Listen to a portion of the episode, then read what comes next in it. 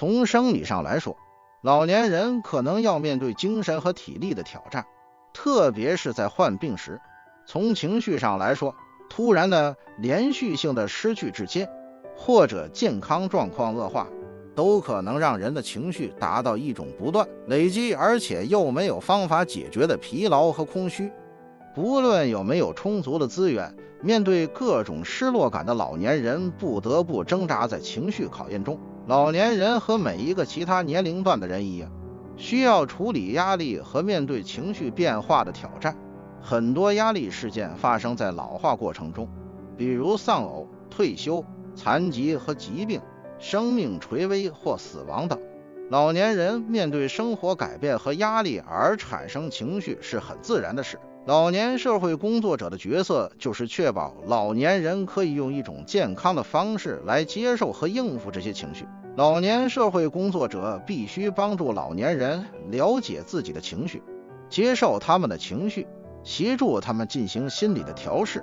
不是每一个老年人在面对压力时都有同样的情绪反应，不同的老年人的情绪反应和程度及所采取的调试和应对方法也有不同。大众对正常老化过程的忽视和偏见，老年人往往将各种负面的刻板印象内化，所以老年人会忧虑很多事情。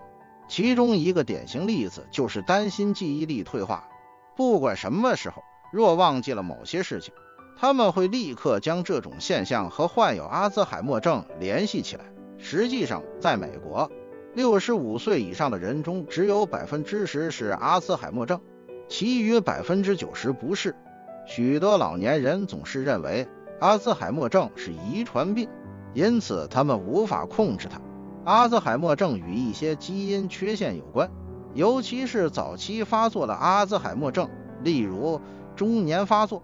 但是，单纯用基因学的解释并不是完全正确的，甚至双胞胎都不会在同一年龄段发作阿兹海默症。这就告诉我们，还有非基因上的因素影响着阿兹海默症，营养、感染、接触有毒物质以及其他环境因素都已经证明是诱发的重要因素。阿兹海默症与其他老年人疾病一样，并非全由基因引致。我们的生活方式决定了我们怎样老化。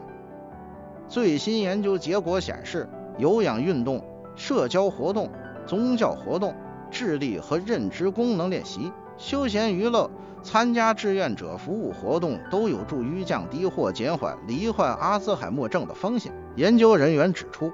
拥有良好的生活方式和积极活跃的老年人有更高能力排除大脑内与阿兹海默症有关的病变物质。当然，这些活动不会完全治愈阿兹海默症，但是可以帮助维持认知功能，减缓退化。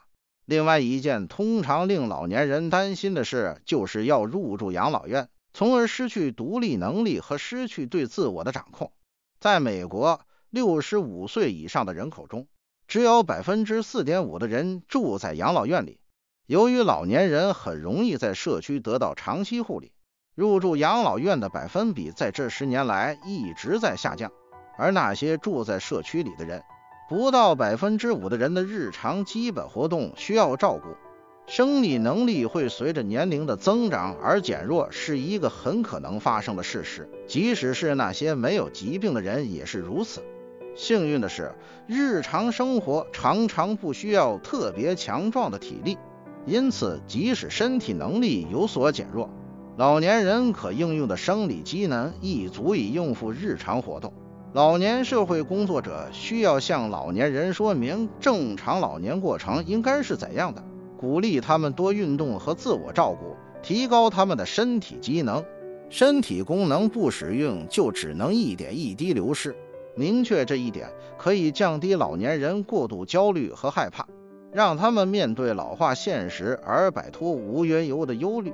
同时，老年社会工作者也可以教导老年人适当的锻炼身体，平衡饮食和保持健康的生活方式。精神上和生理上的机能老化可以延缓，老年人可以通过健康的生活方式来保持原有的精神和生理机能。今天的分享就到这里。